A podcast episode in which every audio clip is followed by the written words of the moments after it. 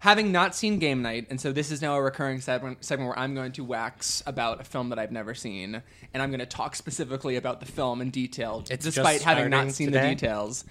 I yeah, it's ju- and I've never, I've literally never done this before. Mm-hmm. The Academy has never made a mistake, and I have never spoken with authority about a movie I've never seen. Uh, you know, I'm being honest.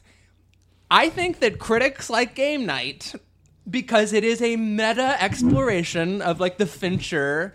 The, it's like Fincher's the game Yeah. and with a lowbrow context to it and has a cast full of people that we hold near and dear to our hearts. Yeah. Critics didn't like it that much. They did. They sure They did. loved it. It has like a 65 on Metacritic. That's not that high. No, no, no, but on Rotten Tomatoes, I mean, I agree that Metacritic is the more substantive and accurate reflection, but it's not what is, te- I mean, that's not the megaphone. Um, Rotten Tomatoes is used more more as a megaphone by a film distributor. Rotten Tomatoes is fascism. Oh, God. I agree. What did I see It- it- recently? in They're the in- In the overlord. guise of democracy. Mm-hmm. I saw uh, there was a shelf, I probably at like a Target or somewhere.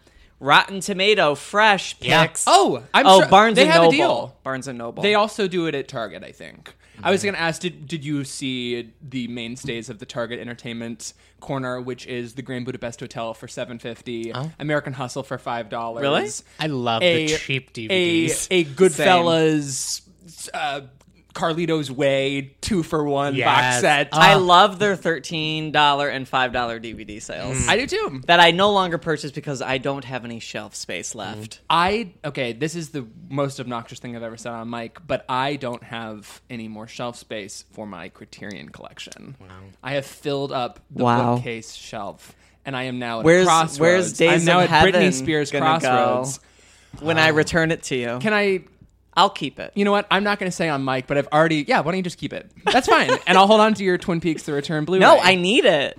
well, That's right. I need Days of Heaven whenever I need to, you know, wonder what a little tomboy would narrate to herself about the, the grain in the air from atop a choo choo train. All right, I'll give it back. Have you watched it yet? Give No. it a watch.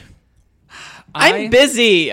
I, issue have a lot of plague things of to locusts watch. on you, Brandon. My mic is disoriented. I think I'm you would torrenting. love Days of Heaven. Well, it is one of the 20 best films ever made. It is. You know the reason I Stunning. didn't see it because I left after Badlands because I was so hungry. Oh, right. oh, was, Where there was, was, a that double, a double? feature. That's right. Was It it was the a double fe- Egyptian? feature at the Egyptian. I had to leave because I needed Taco Bell. wow. This is why you should eat before you get to a screening. It was a fail. That's why you always leave a note. To yourself to stop by Taco Bell on the way to the movie. On the way to the theatra. theatre, I should have unwrapped the burrito Can I? Can I Mm. during the get into something here? KCRW. ad. Who I saw yesterday. so right. all right, so You let me- saw the titular hot. yeah, I saw the titular hot. The titular because the, na- KCRW well, the name hot. of, the name of the spot bald is one? hot. So it is Right. the titular hot. He is the bald one in the white t-shirt. Yes, and the wi- tattoos. with, the tattoos and, and it, it's just, and like it- DCM on it it. pans over and he says, "We're not just a Right. derbideer. We are human inspiration. It No, wasn't- not that guy. It wasn't no, that. not No, a that- that- human that's like- inspiration guy. granddaddy hot, you know. But I was at the Hollywood Bowl last night, and this guy representing KCRW pops out like after a big thief, like waltzes onto the stage, and from you know we were sitting. I, I don't. I wouldn't know how to describe on here without using like my fingers about this close to the stage, this far from the stage. But we were we had amazing seats, but we were not. I couldn't make out his face Sure. Oh, but I recognize, but I recognized the body language, and then I looked at the monitor there and were saw his face, and then monitors up. I whipped out my phone and texted you two faggots. I love the KCRW commercial. As Have you- these have- two at the table both know. I got such a kick of uh, out of explaining It the makes you commercial wanna die. to friend of the pod Cameron Sheets, who I was at the show with. nice. Yeah, Loyal listener Cameron Sheets. that's why we have to shout him out. Mm-hmm. Burr, burr, burr, burr. What is that? not It's like it's saying the shout. Cameron. It's the shout out sound. Is that the, is that when we deploy that sound? I don't know. I don't. We know. are now. I, de- Yeah. I deploy it whenever the fuck I feel like. I it. love that. It's just like the pay attention noise. It's So- uh, it's the it's celebratory. Yeah. it's what songs you. I would like to. I mean, if the, if the DJ, MO if the what MO is to happens. draw attention to what you're saying, I want to I want to put sort of an air horn on top of my car, like the Hal Philip Walker for President bus in Robert Altman's Nashville, Oh, and just drive around town and you know have Okay. "Pew, pew, pew," go around. So then they'll see my bumper stickers about supporting America's national parks and you got shot. well, not in this city. Not You'd where I- get hate well, crimed. You think so? I don't know. For Oh, supporting the national parks? Maybe. I don't know about that. For being a faggot. Yes. Well, I don't. Uncross your legs. Oh my god! Can So you I have a s- not do so- that? So I took a screenshot, and I I shouldn't be. I should just be posting this from the movies IMO account. But during Morris, there is a shot of three men in a row. Oh, I Just, love that so shot. Mm-hmm. Perfectly Legs. crossed. Like it, it, they become one monopede elements. Like, and I and there's one who's blonde, titular Morris, and Mm-hmm. then two brunettes. And I Mm. thought to myself, at movies IMO. Did Oh, it you is. did you get lit at? Oh, it is. Did you get lit at the alternating mustaches? I'm obsessed. Mm. I have a mustache. He has a mustache. I'm obsessed I have a with it. mustache. He has a mustache. It's whoever's trying to be more respectable in the moment. It's true. I, uh, I, I mean, I'm all about a, a, a handsomely groomed mustache in the movies, but of course, like the, the trade-off of Mm-hmm. the mustaches is a really special cinematic moment in the film Morris. It It's is. also I have always said that my own mustache is a hybrid of two influences, and one is golden age of gay I'm porn. gonna be staring at your mustache now Sure, intently. Please do. I mean, I, I, d- I grew it for the attention. So it's one half golden age of California gay porn, and then the other half is like World War One era British Benedict Colonel Cumberbatch ha- screaming, "Be sipping a brave." martini. Be brave. Be brave. Every day I go out with this mustache on my face, I say to myself, "Be brave, baby. Aw. Be brave." Nice. Speaking of being brave, I don't know if y'all have Pixar's brave. Yeah. Well, speaking of tempting your fate, I thought it was really interesting that this, not to get too regional, but this new billboard that is up in Palms, the Palms neighborhood of Los I don't Angeles. go there. Near Culver City. Why know, do but you I'm go just- there? Yeah, why Work were stuff, you there? Work Oh, stuff. And they have a. Haven't s- been there in years. um, I'm there quite often for work stuff Wow. this time of year. So there's they have a billboard. Wow. It's or they Smirnoff has purchased billboard space, and it's Dusty Ray Bottoms. Really? In the face of it's like they're Really? he, he is the you know she's the face of pride and talk about tempting your fate i mean when you're trying to curry favor with the community and dusty ray bottoms nothing wrong with her i like the dots i support i mean she has a really tough personal story and i support dusty ray bottoms but like Mm-hmm. really that's who you're going with That's, a- that's I a little didn't know negative that. i mean i'm What's ve- wrong with Smirnoff? very very happy that for dusty ray so it was like a Bottoms, s- but forget pride my ad specific deal. ad it was, it campaign. was a close up of a drag queen with a little bit of rainbow. It doesn't say like knock one back with pride. You know, it doesn't it doesn't explicitly It's just a drag queen enjoying Smirnoff. so she- well she's not even drinking Oh. it. It's really just her is it face. Smirnoff Ice? It is not. And I think Wow. that is a little homophobic. All right. I'm straight, okay? Welcome to the Pride episode. I'm the Straight. straight at the Hey, hey, table. hey, hey, don't don't spoil the theme. All right, whatever. anyone listening to We're this- talking about Hey, no, no, my no, new no, no. favorite film of all time. People don't even know what the show Morris. is. oh, I thought you were gonna say, "But I'm a cheerleader." No. Okay, shut up. Hello, everybody. Welcome to another fun filled episode of Faggotry with Movies IMO. We are your three fave film faggots here to talk about faggotry and film. It's My our name's- f- most faggoty episode yet. Yet. So we will.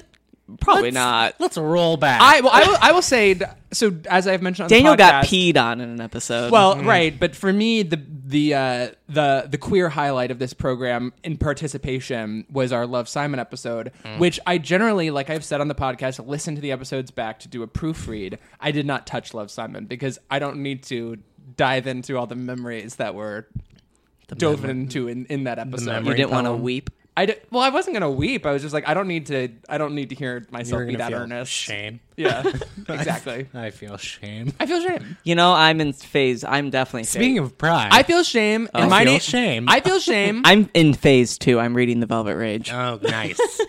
I feel shame. and my- Compensating for shame. I feel shame, and my name is Daniel Crook. Here we are. I'm in phase two, compensating for shame, and I'm Brandon Kirby. I'm Ben Empey, and I'm evolved. You're gonna say, and I, I live in a, a perma state of shame. I, well, that's true, but also not. Call me by your shame. Call me by my. Didn't shame. we make that joke first? Yes. I think that any joke that's ever been made in the history of jokes was first originated at this dining room table. Check me on it. In fact, check me on that. Thank you. I agree. Fact check me on that. true. I will I, speaking of shame, pull up the clip. maybe one day we'll do an episode where it is just a shame retrospective and we will talk about Shame, Shame. by Ingmar Bergman and Shame by Steve McQueen. And we will Nice. compare and contrast. I am allegedly, I mean, allegedly, I signed up to do it. I'm supposed to be posting an essay about shame on the internet at some point in Oh, the next really? couple weeks. So I need to, I For haven't, whom? for the film experience. I haven't seen shame or shame. Oh, well, Shame is great. Which shame? Shame is also great. oh great. I've only, I've only seen, one. of the shames. Which I shame? just- I just wanted the to say the Ingmar. joke. No, the one with the dick. the big I mean, swinging I, I would dick. I would use plural. If you want to see a movie with That's big true. dick energy, I would highly recommend checking out Chame. It's I mean it's like it's like Sade. It's Hmm. Chame. Good movie. So this uh, I was about to take a sip of my ice cold Anchor Steam beer. you know what? I give up. Oh, you don't think it's ever going to happen? I'm giving up. Is this your On shame Anchor speaking? Steam? It's about- I'm compensating for shame by by being like I am shamed by anger steam and I give up. You are ho- you are On their harpooning the hope of my sponsorship. soul with the titular anchor. I think we should with the eponymous anchor of delicious Brandon, absolutely scrumptious anchor steam beer. I hope they add- brewed with pride in I San hope they Francisco, add California. Only you and they're like Daniel Crook. We will sponsor your life only, And I would- not the podcast. and, and you know what I would say Wow. back? I would add Anchor Brewing. I don't keep beer in the house, but thank you so much. Oh, Let, let's try a wine. Let's get a wine to sponsor us. oh well, what we need let's to get Smirnoff Ice to sponsor. we should us. do a movies IMO film fags trip up to Santa Barbara. Oh, I mean, I would love to spend time in Ben's hometown. Maybe that's what we should do. But this would be much easier to get up to. Mm-hmm. Oh. so we can meet BB Grant. and we can no, rec- he lives in San Diego. We can record on the road. Oh, even and better. We can do the sideways wine trail. Oh, and yeah. Can I In drive a Napa. car into a tree and have a mental breakdown? You better. I will consider the You trip don't a even have to failure. ask. if you We know don't. it's going to happen. Yeah, It's implied with absolutely. the trip. It's, like when I'm inevitable. watching Kenneth Onger's fireworks. I don't need to think about how does Ben relate to this. I I am watching his soul aflame, burning bright. and then you With watch shame and then on you the watch screen. Sc- Kenneth Onger Scorpio Rising. And I'm like, girl, Did you watch it? uh, little No. little on the nose, little tip of the dick to you got that. Just a little too, little too much. On yeah, the tip. you watch the loogie scene in Poison, and you watch Firework, and you're just like I cracked it. Ben Empey. I cracked it. You need to send You both. You need cracked to it. send poison and fireworks to your therapist. Actually, just in your stead one week. I'm sure he has seen them. but in Actually, your I don't in know. your stead, you know, your therapy is an hour, Mm-hmm. but maybe he can take ninety minutes because that's all the time it will take to watch both of those Yeah. films, and then you can come back the next week, and he will invariably have solved all of your issues. He'll be like, oh, this. this faggot. but we should go do the the sideways trail and a lot of those wineries already have like for instance the foxen which is a fucking fantastic winery um it's it's where jack is chewing gum and they have a photo Oh, that's a of good they have a one. still like hanging you know a still that has been baking in the sun and is frayed on the sides Are you chewing gum? so we can go up and get some wine sponsors by saying we we like movies seems Mm-hmm. like you like movies want to talk about movies imo Can you be the Wanna Virginia facilitate? Madsen of the trip? I'll be like the to- Sandra O of the trip. We I- can go to Copal when I- Winery when I and think be like, when I think about he the here? grapes, I think about the hands. I think about the farmers. I think about I think about the temperature of the soil. Speaking of, on my way here, the car in front of me had a license plate that was a novelty plate. It was T A R E W A H, pronounced terroir. And I thought to myself, is that Anthony's car? Because that's like the type of you know, you guys don't know- get it. Oh, terroir is it's so it's spelled T E R R O I R. It's a French word. It means the earth. So when you're talking about, you know, a grape like Pinot Noir, Mm-hmm.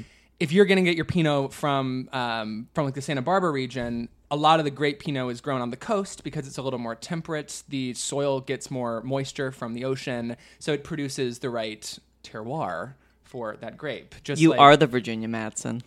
Oh, are. I, I, I've spent way too much money on wine to not to not at least be able to bullshit my way through something like that. But anyway, this isn't really about wine. This is about beer. And Anchorstein You could. beer, Oh God. You could bullshit your way of through theirs? uh fan of mine. description of wine better than food and wine expert Anthony. Well, that's not really fair because we've never really given Anthony a shake at the wine description because He really hasn't talked about wine. just strike it from the record. Why is that? Can I just say? I bet he's into like really weird shit, like a- a Remember- nice effervescent chocolina, which is a real white varietal. Remember in season two I when haven't Anthony finished, by the way. This is fine. You probably have seen this. It was like the first episode, second episode, Mm-hmm. maybe. And Anthony tries to put a weird spin on the word nominator. And they're all like, is that, a that. different language? haven't And he's seen it like, yet. no.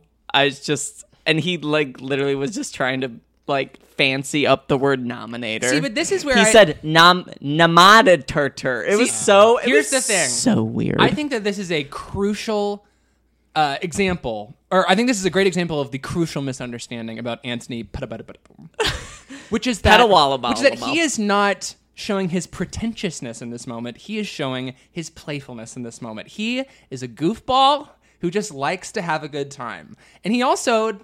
Absolutely. He, I don't he- know. Mm-hmm. He, takes himself far less seriously than I think most people think he does. He warbles his way through an answer. You haven't watched season two yet. I've seen season one and I've seen Hmm. two and a half episodes of season two. season two is when I. Season one, I could defend Anthony. Season two, I struggle. Here's my question though: What is it about him that why do, why is what does he? And I'm, this is an honest question. What does he represent that is toxic enough to really attack? I think a lot of the anger is just that he's hot and I do too. successful, and Yeah. that's who the gays tear down on the and internet. that and that and that like i think people are annoyed that like you know who's we don't know how much skill he actually has in the kitchen and he's getting a cookbook a restaurant i think people are just like Who he- gives a he- shit? he gets these things because he's hot No, it's not. He has a very he's a great personality, and I think that most people who have worked with him would probably agree that he's like good company to be in. He's very positive and upbeat.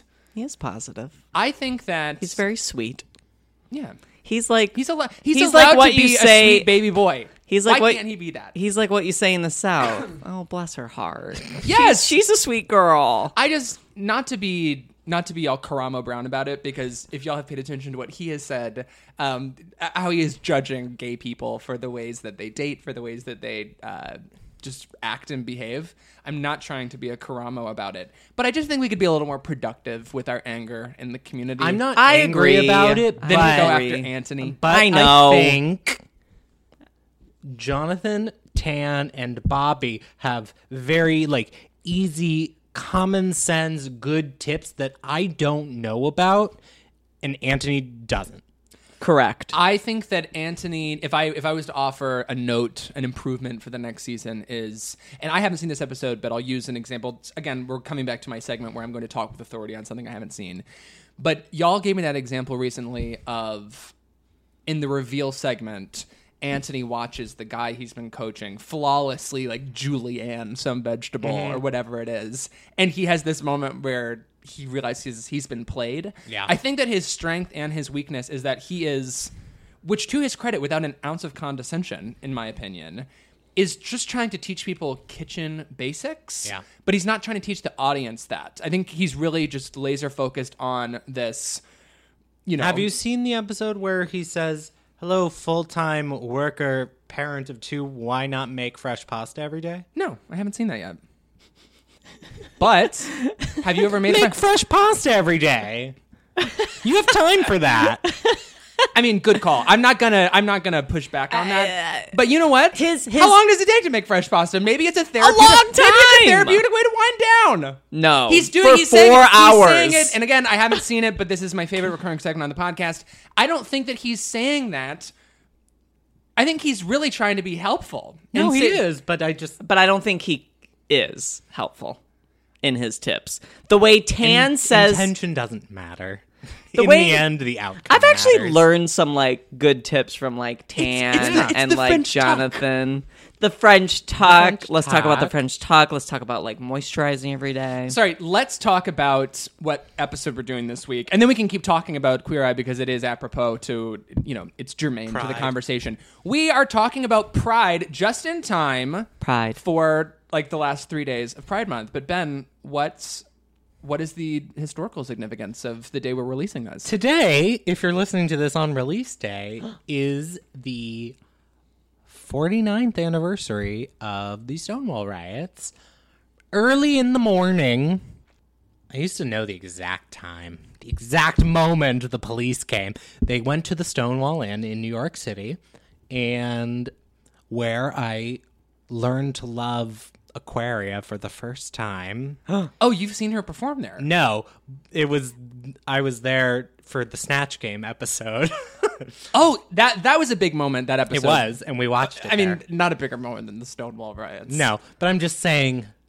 I've been there recently. It still exists. Go to the Stonewall Well, in New York. I love that. Um, not to take away i mean i'm sure we'll dive into this when we're talking about paris is burning but stonewall i think has been co-opted by the g and lgbt specifically the white g Mm-hmm. men By Roland Emmerich. exactly and it's important to remember that it was uh, trans women and drag queens who were throwing the first bricks at stonewall Uh, That's right. and the gays had been uh, pushed around a lot in 1969 specifically. And Mm-hmm. judy garland had just died yes, Judy Garland. and marsha just p died. johnson was not going to take it anymore She was not going to take it. But the reason why I point that out because I don't want to I don't want to make this the, my point here. But when you say when people say it doesn't matter who's who's the president because both parties are bought and paid for, Barack Obama designated the Stonewall Inn and the park next to it a national park essentially. I mean, not national park is a national monument, I believe. So kindly fuck off. If, anyway, sorry, I'm not gonna. I'm trying not to be obnoxious. to sound off on the mic. Yeah. Can I do a bit? Yeah. You know, at Stonewall, people died for gay rights. Oh. respond. Respond.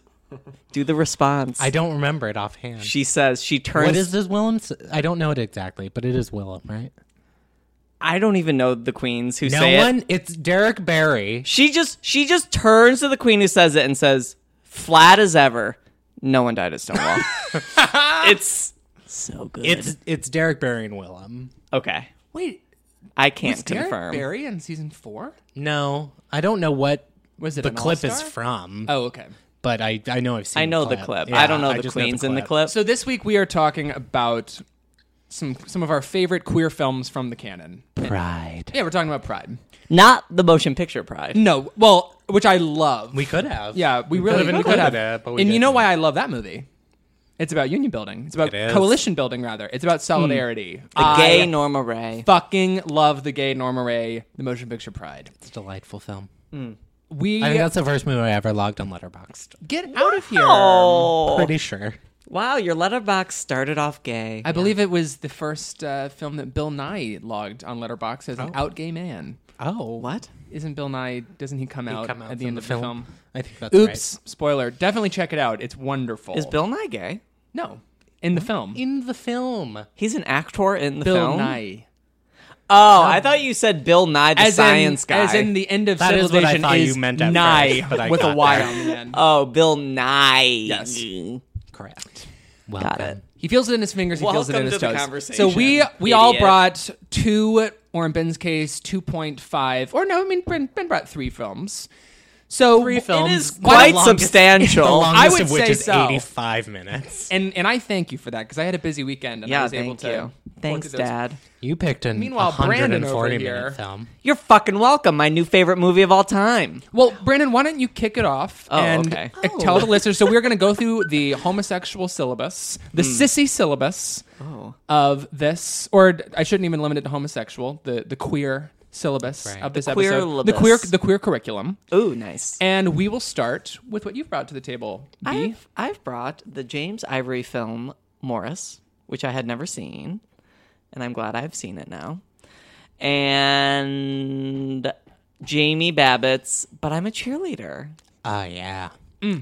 By the way, there's your balance. Those two films there. one Yeah. effervescent, fizzy. One heavy brooding, Comedy, but yes. also light. Yeah, well, that- What an that's- ending. It's, it's the merchant ivory touch. What an ending. Crying, weeping. Benjamin Horn, what have you brought? To the I table? brought three films. Ben the drag queen. What have you brought? What did you bring? One, Kenneth Unger's Fireworks, the 15 minute short film he made at like age 18 or 20. When it's 15 minutes, you should all watch it. It's on YouTube. It's cropped, but you should watch it. Hey, crop sounds like pride to me, honey. Mm. Oh, Kenneth Unger's got a little, no. Kenneth Unger's What's got a your little crop flag top on out? his fireworks. If I wore a crop top, I wish you would. how would I look? I would not look good. There's only one way to great. find out. I eat too many carbs to look good in a crop top. honey. But a lot of those fags wear As the long as crop you- top as long also as- eat as carbs. long as you look or they happy. lie about their carb intake. You just have to have body positivity. That is true, which I don't have it. I have shame. Same. I have much more body shame than I have homosexuality shame. I have all the shame. C M B E Y. As we're celebrating Pride, I think it's S. important that we're frank about some of the other issues in our community, which is that I Mm. think Body shaming? most of us, uh, or I shouldn't say most of us, but this community definitely has more body shaming and more body dysmorphia, I would say. We also, evidenced by these ice cold Angerstein beers, this community uh, dabbles in alcohol and dabbles in depression more than any other demographic. Well, I, I shouldn't say that, but we are we are more uh, we are more likely to drink too much, be depressed, have body issues. Yep. the Velvet Rage.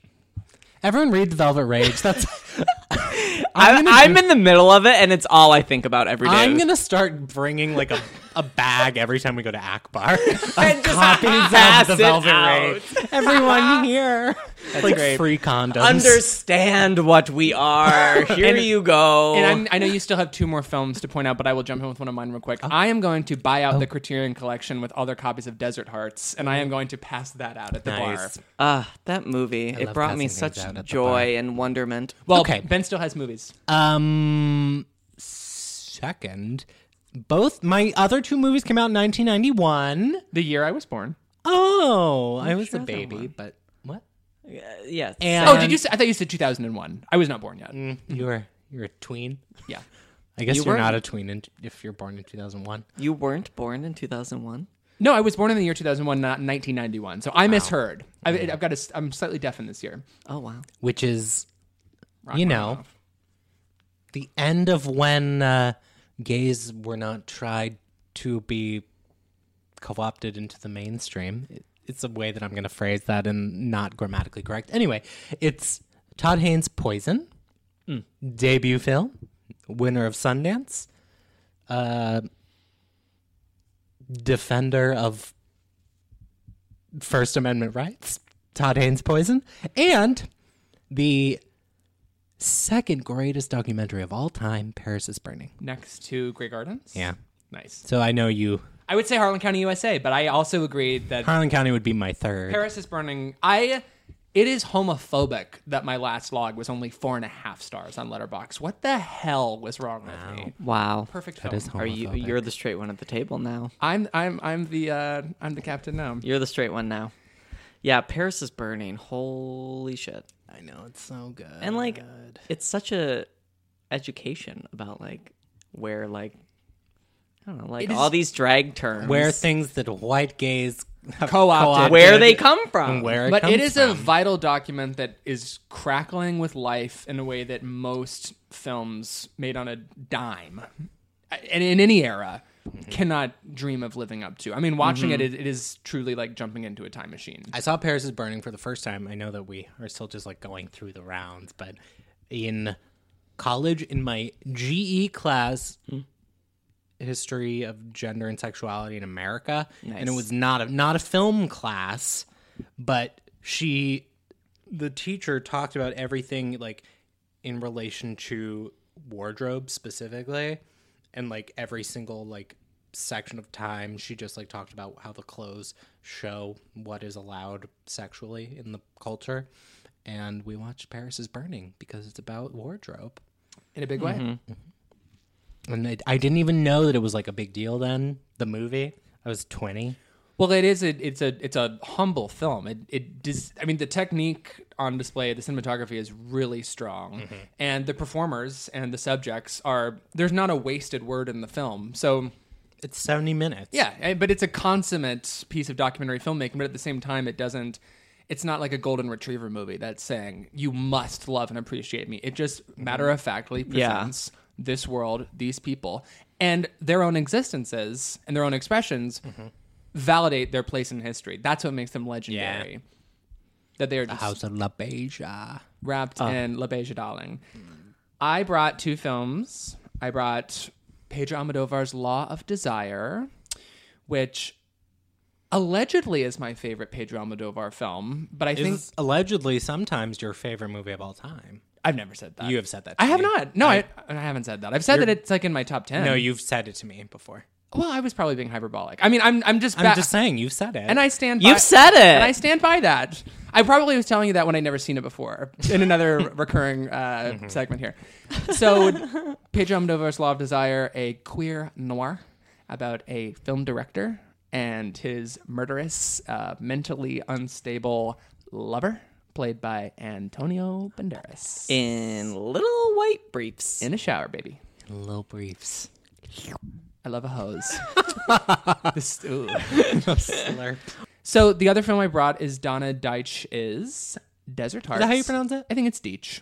I've always said Deech. I think in it's my- Deech. in my mind. But uh, but it, Donna it, sa- it Deitch. sounded wrong because I think I was hearing Marlena Dietrich, and so I said Deitch. Yeah, I feel like I I heard Dietrich in my mind, and that's not it. This is the film Desert Hearts. It's one of my very favorite films. It is about the love affair that blossoms between a I don't even want to say older because she's like in her late 30s, early 40s, academic in the 1950s who has fled to Reno to get a divorce from her husband. She's like 34. is she that young? I mean, she looks it. No, I to think me. you're, no, you're right. I'm thinking. Um, it, my whole point is, I think of Carol when I think of this film because she falls very in, she falls in Carol. love with a much younger woman who is this rambunctious free spirit, which is not a good descriptor for yeah, Therese. it's opposite in their sexual experiences. exactly right, and it is a beautiful love story between these two women, and I don't think that it gets nearly enough um, attention. I mean, I know it's in, I know it's in the Criterion collection, but Who's the actress that plays like the, the woman that she stays with? What's oh, she's great. She has a long name. no, no, no. It's Audra Audra Lindley. is she that has a actress. lot of credits, and I can't think of any right I now, think but she's- I just, she's so recognized. I think she's the sort of old- the. oh, I, I know think who she's you're sort of the talking about. sort of the secret weapon of the whole movie. So Oh, interesting. yeah, I mean, I don't think she gives the best performance, but I think that Who she. do you think does? I think Patricia Charbonneau. Is she the young girl? Is she the? I I I would agree with that. I think it's Patty. And I, I was going to say this later, but since her name came out of my mouth, I think that Desert Hearts was one of the all time great character introductions, which is that um, Vivian, the professor, has been picked up from the train station by the woman whose ranch she's staying at. And then Patricia Charbonneau, the younger woman, the firebrand, the young lesbian in 1950s Reno, they're like on the highway and she drives backwards on the wrong side of the road in her black convertible to get a look at Helen Shaver. And I think it is one of the best character introductions of all time and also just thrillingly shot. It's so good. So, anyway, so those are the movies I brought. I I think, think Vivian gives the best performance. In the movie. they're both great. know? I mean, if you asked me to pick a favorite, It just like she, she touches me. well, it's, you know, I would say that Rooney Mara gives a stronger performance in Carol I would too. because you are watching this blossoming of a soul within a person who Mm-hmm. doesn't think they had it all figured out, but certainly has gotten used to looking at the world in a certain way. Mm-hmm. And then how this other woman is shattering that perception and actually opening her up to the world. Yeah, and that would be the Vivian. Correct. But I don't want to start on Desert Hearts. And yet, Therese has less guards than Carol, but that's not like you know what I mean. That's not true. it's Vivian has more guards, Right. And yet, I'm I'm still able mean, to connect with her more. The thing is, Carol is not in any way, or, or Desert Hearts is not an adaptation of The Price Right. of Salt, but it's a similar character dynamic. But I do think that they are totally separate films. Yeah. You it know just what? like switches a lot of the things around, but it's like the same elements are there. right. Uh, so I I thought of a segue to start talking about a movie here. If if I can pick the first thing we're going to talk about, just to push this along, Only if you're gonna pick fireworks first. I'm not picking fireworks first. Wow. Wow. Its time will come.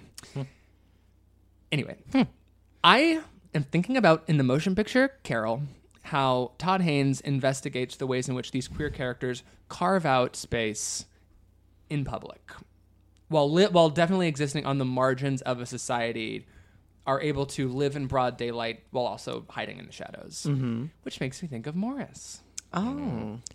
Morris. Oh, I have to speak. Remember when you called it Maurice? We You- all- we've all called it you were Maurice. corrected. Okay, bitch. I corrected myself. I, was like, this is wrong. That's the rudest anyone's ever been to Brandon on this I podcast. am deeply offended. Maurice. leaving. Um, Morris, this movie uh, knocked me back flat on my back. Knocked you for a loop. Yeah, what, what would, It Pe- what would Peter knocked- Travers say? It, Peter, I'm Peter Travers. Four stars. It knocked me for a loop. This Not for movie pussies. It's not for movie pussies. Hmm. Morris, telling you right now, not for movie pussies. I don't even. I can't quite put Morris into words. I I already want to see it again. I think just a gay period piece just really rustles my jimmies. Yeah. Mm. I love I just I just love everything about this movie. I love how magnetic Hugh Grant's performance is. I thought he was the lead going into it. I thought he was the titular Morris and he's not. It's Mm. no. the other actor whose name, whose name I should know. Yeah, I don't know. Clive, Clyde. Clive. Um It's Clive with Clive. Clive. Yeah, Clive. That's right. Clive. Um believe it's pronounced Cliff. What's his? Clive. What's the James estate Wilby named? is the blonde. The estate name? Come to Nottingham. Pennington. y- or Oh, something. it's like Persephone. Persephone. Tenderly. Paddington. yeah. Paddington. I think it does start with a P. You're right It about does. that. I think it is Pemberley. I mean, it's That not, might be it's, right, it's yeah. not Pemberley, but it sounds It's like, like- I'm tugging on my ear. It it's sounds Hmm. like, Manderley. Pemberley. We can never go to Manderley again. Well, what what is so fun about Morris is that the estate is on fire the first time you see it, and then you wonder how are we going to get here. Oh my gosh. Little Rebecca Pemberley. callback. Pemberley. You know you can come to Pemberley anytime, even if I'm not here.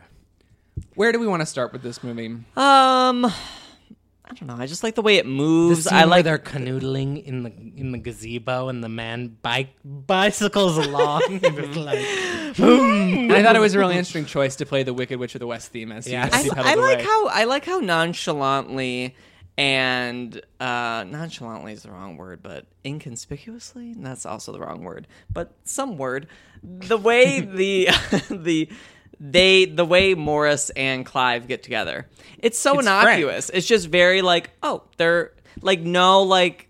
You just know that it's hap- it's Yeah. gonna happen, and then next thing you know, they're canoodling. they're and it- huggling. and They're it's- huggling. Yeah, they're hu- huggling. I like that word. They're That is- huggling. that's next really what thing they're you know, doing. they're huggling, and it's just it is what it is, and the movie moves from there, and they're huggling twenty minutes into the movie, and you're like, there are two hours left. Yeah. and I'm obsessed with the way that they kiss in the beginning. It's like the, the, the bird that drinks water, like the little thing on a Oh, like it's just a yeah. very quick. As soon as it touches the water, dips it's blown in. back. yeah, At first, yeah. it's a it's a peck. It's a bird like peck. I also think it's interesting that Morris's relationship with Cl- with Clive is not the relationship. It's the gateway to Morris discovering himself. Like the Mm-hmm. one he ends up having sex with is the young twunk. What's his name? Scooter, Skeeter, Skyver, Uh, I believe he's an Olympic diver. Scadovian. Oh, what is that actor's Tom name? Because he's Daley, I think. famous. His name is. I would- thought Jeremy- I thought of Tom Daly. You would know him older. No, I've I- looked him up. he was in, before. I like, can't V for remember. Vendetta. Yeah, I'll he's- lo- I'll look it he's up. in. He's like one of those British actors. But he was that's in never everything. hotter than he was in this movie. But Oh, no, when they play cricket.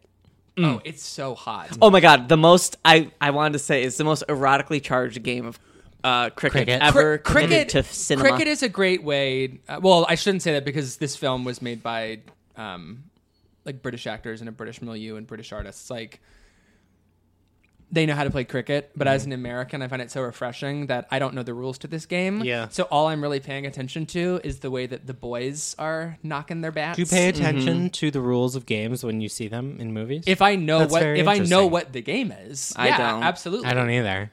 If That's I- really interesting. Like when if Do you are pay attention to the rules of Quidditch? I bet you do, bitch. Like if you if you're gonna Oh. watch Friday Night Lights, Oh my if you're gonna watch God. Friday Night Lights, the drama is baked into that football game. I do pay attention to. Quidditch. I know you do. It's the only sport I do pay attention to. I in- don't in pay attention film. to football and Friday and Night maybe baseball and Moneyball. you don't pay attention to the football. No, about when, what about when, when Street gets knocked down in the first ep? Well, he f- that's- I mean, that's not because of the rules of the game. I know, I know, I know. But I, I did really learn the rules of football I by don't know how to watching play Friday Night football. Lights. I truly, you could you could sit me down for an hour a day for one year trying to teach me how football works, and I wouldn't. I still would not. When I was in No, the, it's super easy. When I was in I don't the know, I 5th or couldn't. sixth grade, I was trying to become straight, and so I borrowed a friend's football book. Nice. And you know what my favorite chapter was? The, men? different mascots and the different team pennants. Nice. but getting back to Morris, I think that the more sig- the, the reason why so much of the movie is dedicated to the relationship between Morris and Clive is because this is that formative relationship that is Mm-hmm. going to inform the way that they fall in love For both the of rest- them. Exactly for the rest of their lives. I mean, the movie ends on Clive looking out the window, and I so good. I it it works, but and, and I think it's important to show that it really is both of their stories. Like Morris is both the object of desire and the protagonist of the film. And he's not just living his life and being affected by others, he is also permanently affecting the Yeah. Clive character. But it's the relationship that gives way for something like Alec at the end. It's it's where you and yet, Mm-hmm. do you think that Morris will be truly happy with Alec? doesn't matter because that because that's He not what- that- won't. 'cause that's not the point. It, it's that won't. he- No, it's not. But I And I'm not saying that you're saying that's what the point is. I think the answer is I think he will get what he needs out of that relationship. And then move on. yeah, which is But he, he'll at least he's live going as to, a. he's going to live as an not Out an out gay gay man. man, but as out a- to himself, Right. A- and and be in this loving relationship where there is no element of I'm straight, I'm gay, I'm straight, I'm gay. Like it's it is a honest and pure relationship. Clive will continue to live in phase one denial. Yes. um, I Ian Forster wrote this novel about his um, like Metaphor for f- being comfortable with your sexuality in windows. yes, he had friends that were living as gay married couple, and he was like. Well, how does a person in 1915 come to that point? And that's Mm-hmm. where the novel came from. And And I, don't think know that where I'm, I'm just no sharing that and, trivia. and that I love perspective trivia. that perspective informs the way that they get together in the beginning It is i think you could say nonchalant i mean it is they have a meet cute and it's cute and they meet and there's a Mm-hmm. It's spark meet cute. and they instantly become very close friends Mm-hmm. and we learn that there is a physical dimension to it and then in something of a and they they give themselves permission by reading the classics. yes exactly by doing the what what the greeks would do Yo, yeah. So b- by the time that they actually start huggling, it's kind of a jarring edit. It is. It is. Yeah. And but it is It's presented very as very all of a It's very sudden. Mm-hmm. matter of fact though. And when that happens, I'm watching the film and I'm so thrilled that there's no belabored should we do this? Is it Yeah. okay if we do Yeah, this? But I at the same time, agree. you can't not include that in a story that takes place in the 19 teen or the 1910s in a country like England, just like any Western country that has the specter of Christianity over it. And not that it has to be specific to Christianity, just like any religious society, and also one that was 100 years ago. And Mm-hmm. eventually we do get to that conversation, and then it ends up splitting them up. But I just found it so refreshing that there wasn't some like shot of them. Um, sitting on a couch together, and then we get a close up of their hands slowly moving towards each other. yeah. It, and we get like a full embrace. Yeah. and He then starts and then all the rubbing boys his come hands in. through Hugh Grant's hair. It's Yeah. so at the hot. beginning. and that that's the first moment of huggling. And you're like, oh my goodness. We're It's- already here. Great. Good And to it- go. it is- Let's keep Mm-hmm. it going. It is so hot, but I don't want to. That's not just what it is. It's tender. It's vulnerable, and it's and again, It's risky. it's risky. Yeah. But well, and then we we we understand. So that risk that that that elephant in the room is introduced when that group of fucking elephants Mm-hmm. enter the room when they are huggling and then all of their classmates barge through the door and they like instantly like break apart and Hugh Grant like stands at a bookshelf or like a ledge or Mm-hmm. Yeah. something and then that's that is the first disruption of this perfect ideal Mm-hmm. perfect perfect ideal um, of two souls coming it's all together right. Last week I couldn't pronounce the word obsolete. well, just to be clear, I was trying to pronounce something in sort of a fashionable, trendy way, like Anthony? Anthony. Yeah, like Anthony. His nominateur. Nominator. Cromwell's like, what? What? He literally was like, I did. I did love when when he was like, "I feel safe Like going Ann anywhere," Dowd. and Tan was like, "It's because you're white." what? Yes. I loved that Like, moment. I think that if we're gonna get on Anthony, we should talk about unchecked whiteness. Yeah. you know, unchecked But I- privilege. but to treat him as if somebody who would actively be like, "I don't think that's true," you know, like. Anyway, back to because because he does shut up immediately once Tan says that. He's like, oh, you're right. Me. But, but, avocado." but back to the other strapping young hot white gays. Let's just quote Ben's log because you mentioned England and oppression. England has always been disinclined to accept human nature. That's what Love Ben it. Mm-hmm, Kingsley says in the therapy it's a section. country of repression. I mean, Oh, when, long when day. he when Ben Kingsley does the hand, wow, it's Mm-hmm. I so think- soothing. I think the dream sequence though is really disturbing. And, Oh, in yeah. an effective way. Yeah. Where he, we're overlaying with a dissolve, Ben Kingsley wagging the finger, and Mm-hmm. then Morris and his sister or or some undisclosed woman. I think it's his sister. I think it's his sister, be but they're wrong. like in a boat, and and, and it gets very. Um, I mean, such a dumb way to describe it, but it does become dreamlike. And I think that this movie very smartly and subtly is moving its camera about in a way that could seem invisible. Hmm. But there are little stylistic flourishes like that, and then some of the more natural imagery that are just jaw dropping and their cinema, just like their intent of being cinematic, or or even that's a dumb way to say it. They- They just are striking images that do call attention to Hmm. themselves. And how about the? I feel so silly. I don't know if I said it on our "Call Me by Your Name" episode, but I've definitely talked about this idea in relation to that film. But how we watch Splendor in the Grass in a natural setting between two gay men in a way that validates them in the long-standing tradition of idyllic, bucolic um, scenes of nature being the set natural setting, literally for romance.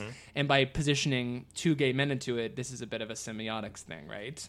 And but more than that, it puts it validates gay romance as being part of a long-standing uh, artistic tradition. yeah, like it reminds me of when you mentioned um, in Call Me by Your Name when they pan away to the tree, to the tree. Mm-hmm. It's a very traditional to the window.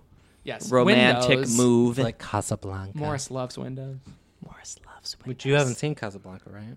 I wasn't gonna out myself on that, but fine. That's okay. We, we can move right past it.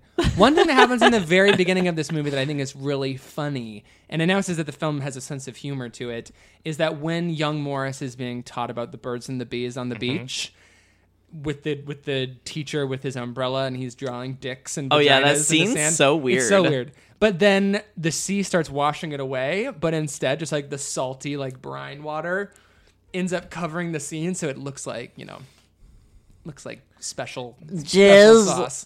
Jism. Yeah. And the girl's like, ah! it's very funny. It's very clever. it makes me laugh. Makes me laugh too. What else do I love about this movie? I did claim it as my new favorite film of all time. Yes, you'll have to give us one more. thing One you more love about it. tidbit. It. just made me feel. You And I, lo- loaded. I was e- I I was emoted by I it. love when Morris gets a haircut and he gets hot. Oh my god! That's my favorite part of the movie. I, I think what that, I think that his phase is- his what phase is that of his? Like the second or third. the story is also about. Um, I'm very smart. I like when he gets hot. I do too, and I think it's a good point because this movie is not just about coming into yourself as a gay man, but how embracing your queerness generally lends to better grooming. That's Yeah. true. And I think that that's in the text. They become metrosexual. absolutely. in the text. he tries the mustache, and he's like, you know what? It's trying a little too hard, Yeah. and then gets rid of it. I like the scene where they brawl. They don't really Oh, the big brawl. fight. The big fight Yeah, it's is a bit of a very. devastating moment. yeah, it's very devastating. On the flip side of it, I think one of the more romantic. Clive is like, he's fine. Don't go in there. Don't be an ass, Morris.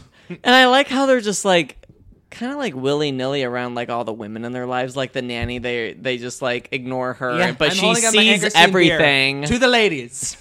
Not the nanny, the The maid. the ser- the servant. Yeah, the maid. Well, that's a really interesting They're dynamic. just noodling, and she's not even there. She's It's hugging like and she- she's like, It's like "Okay." she's not even. and then there. and Well, I then think the movie is when- Oh, getting at something about Yeah. uh, class in England, which totally, is just as because- Mm-hmm. important as repression and also white privilege in that country. because one of the moments where the older woman like calls for her and she's like i had to call twice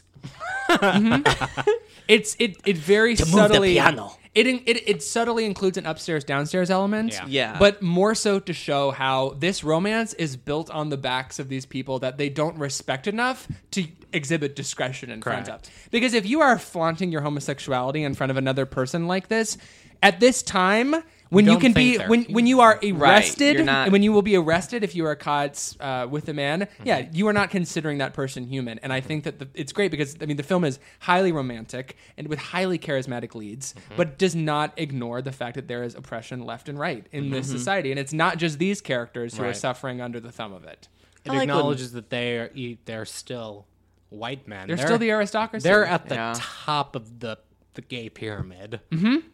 Yeah. Which is yes, I agree. And one thing I will say just as sort of I was at the top of the gay pyramid. Thank you. Same. that's too much pressure. I, I'm I am on top of the gay pyramid, so I'm telling you from firsthand experience. it's a I'm at lot the of bottom. pressure. Oh, Oh, interesting. Oh wow. Remember when Morris drops his drawers in front of his dad?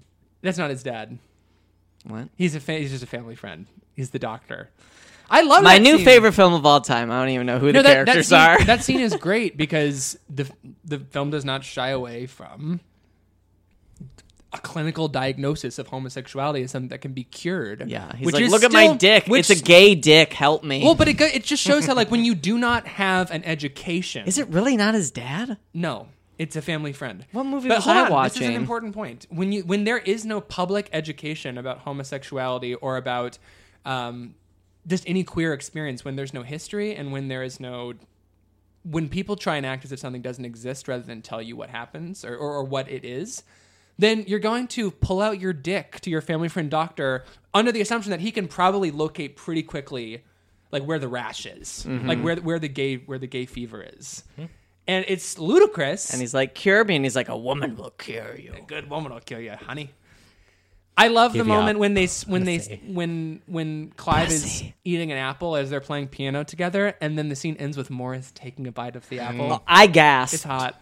I gasped. it's hot. In, in summation, that's my commentary on this movie. Is hot. All right, we can be done. Clearly, I don't know what I'm talking about. I really thought it was his dad. That's a minor He's, indiscretion. he's a father figure. Very father figure That's why in the beginning the the teacher like takes him aside. He's like, "You got all these women in your life." And so Oh, I'm going to be the man." right. Yeah. Duh. Okay, got it. Next. So moving on. Yeah, we better uh, we better move it a Where are faster. we? Uh, we better move it a faster clip. Okay, great. So why don't we talk? well, Fifty three minutes in. someone else can choose the next thing. Ben, what do you want to chat about? Let's talk about Paris is Burning. Great. Um, Paris is Burning is the greatest movie about the American dream because it it is about people who have been excluded from the American dream trying to emulate uh, like rich people in society and specifically rich white people on Wall Street and the Hamptons and it's this very New York centric culture of 1980s American wealth. They're dressing for the world Yeah. Mm-hmm. they want, not the world they have. Yeah.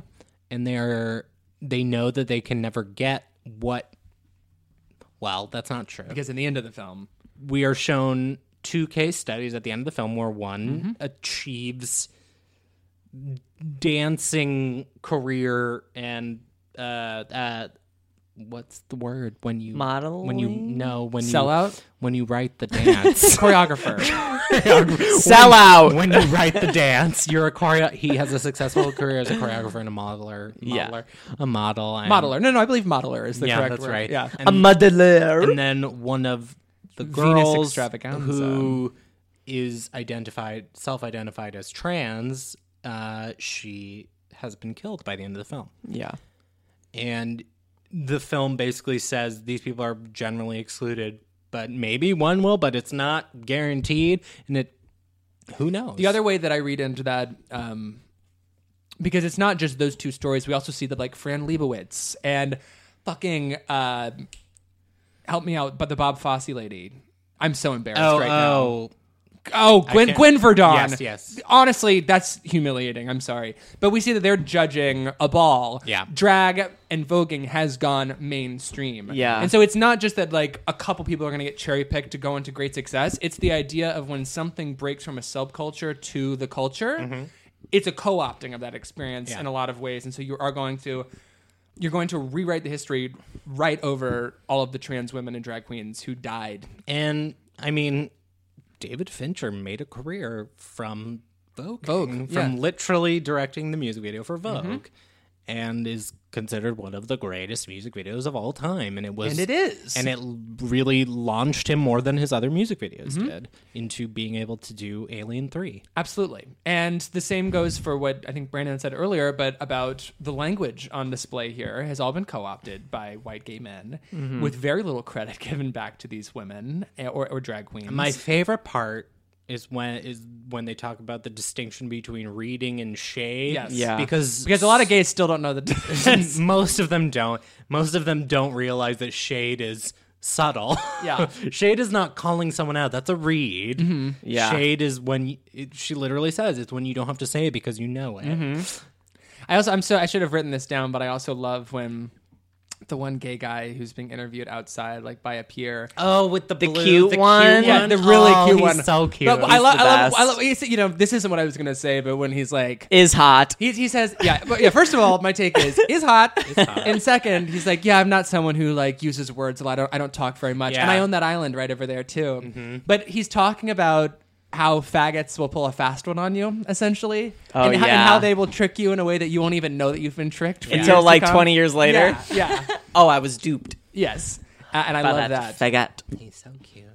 But it's I I would highly recommend if, if folks haven't seen it. There's a documentary called Kiki that came Yeah, out I haven't two seen years that. ago. It is No. very much a spiritual sequel to Paris is Burning, in that Yeah. it is a contemporary look at the Harlem Ball scene and the young people who are. Mm-hmm. It's more explicitly activist too, isn't it? th- there is Yes. certainly an activist bent to it, absolutely. Yeah. But it goes to show that you know. RuPaul's Drag Race is on television, and that is not an unsubstanti- uh, unsubstan- It's not an altogether good Mm-hmm. because we ignore the people who are still perfecting this art that they're walking in the footsteps of the people who pioneered this art form 30 Mm-hmm. years earlier and there are still like DIY balls going on in Harlem and Yep. young queens and young trans women who are expressing themselves through dance, through costume, through gesture in a way that is liberating and claiming space in a world that is always, for the most part, trying to shove you out. And I think it's fantastic that Dusty Ray Bottoms is on the billboard for Smirnoff. I think it's fantastic that we, you know we talk about Drag Race constantly, and I think it's fantastic um, that my six-year-old niece uh, or cousin goes to drag story hour. Like th- these things are all good. Yeah. but we cannot forget that the ball scene is still going on and we just we we you you have a choice to try and not let people's histories be written over Right. and the reason or the way that you do that is by paying attention and by celebrating and by talking about it Yeah. And by- exactly. if, i mean if- if- awarding Shangela All Stars three. Correct. queen of dragons shangela And Mm. awarding Shangela. Asia O'Hara. Asia O'Hara. so by, the time this drops no, Crown. No, oh, this it will be won't. the morning this will be of the morning of. yeah so d- Ooh, good timing. We're Team Asia. I'm I Team think we Asia. are all Team Asia. I stop watching the show and I'm Team Asia. I'm. I also am fine with Aquaria winning. Same. but that's it. same Happy for the Same. other two to have made it Same. to the top four. but, Good for that. but let's keep talking about paris is burning that Yes. rupaul's drag race Yes, correct. um, nice. I love all the categories. I love when they post the category as Uh-huh. a, as a interstitial in Mm-hmm. the film itself. A lot of interstitials, a lot of a lot of which are the the words, The words. that they um, define. and it's also One Mm-hmm. queens of, one of my favorite talking heads is the talking head that the movie ends on. Yeah. What's her And- name? The showgirl. Yeah, and her whole she's an older queen, and her whole dialogue at the end. Um, you just you're a success in life if you just get through it or something to that effect. yeah, the whole the whole thing is very good, but um, I think I quoted a part of it in my log. It was like, "You've made a mark on this world just by getting through it." Yeah. Right, which is why I don't think I said I was trying to talk about this. I think when we were first doing our little round robin of what we brought to the table tonight, but this film doesn't need you to validate these people in order for their lives to have extraordinary meaning. And I don't think it's been said yet, but the film is almost the entire cast is almost all people of color or trans women of color, and not that those two things are mutually exclusive, but it is the movie is not about showing you these people's lives so that so that you can you know you can write write to your senator. you know, it, it is showing a world that these people have created and they have pioneered an art form. And you talk about like they talk about certain people in the ball scene are superstars to the lesser known to the newer queens. It's like this is the person they want to be. And I love the two like Bronx teens oh, they're fantastic. that are just like out this and is about gay life. and they just want to go go to the ball and Mm-hmm. they have their faves and oh, I just love them so much. It, I mean, in, in this, yeah, like you're saying, the space also cultivates safety and acceptance for the next generation, which is why Asia O'Hara should be the winner of RuPaul's Drag Mm-hmm. Race season ten. Yes. what? I just said yes. Yes. I mean, bounce, jumping off something you said about how these queens really are like the, the more legendary, which is not a word that you can just toss around. Like the legendary queens in this ball scene, they are, you know, they, they have always wanted to be iconic and of repute. And when they walk into a room, the cameras turn their way. And in this world that they've created, they do. And I don't think that the film is primarily trying to be a microcosm of America, which is separate from what you say about the American dream, because it is absolutely about that. But it is interesting how this scene operates on its own rules that even though it is existing on the margins, the ideas of celebrity become very human in that you'd you'd think in in a, s- in a queer space that is more akin to like the the give and take of an act up meeting, for instance, than the screaming and shouting on the Wall Street uh, or on the um, floor of the New York Stock. the New York Stock Exchange. That that there are still wh- everyone wants to be loved, everyone wants to be appreciated, and everyone wants to shine. And in this film, it's just in a very amazing, particular way.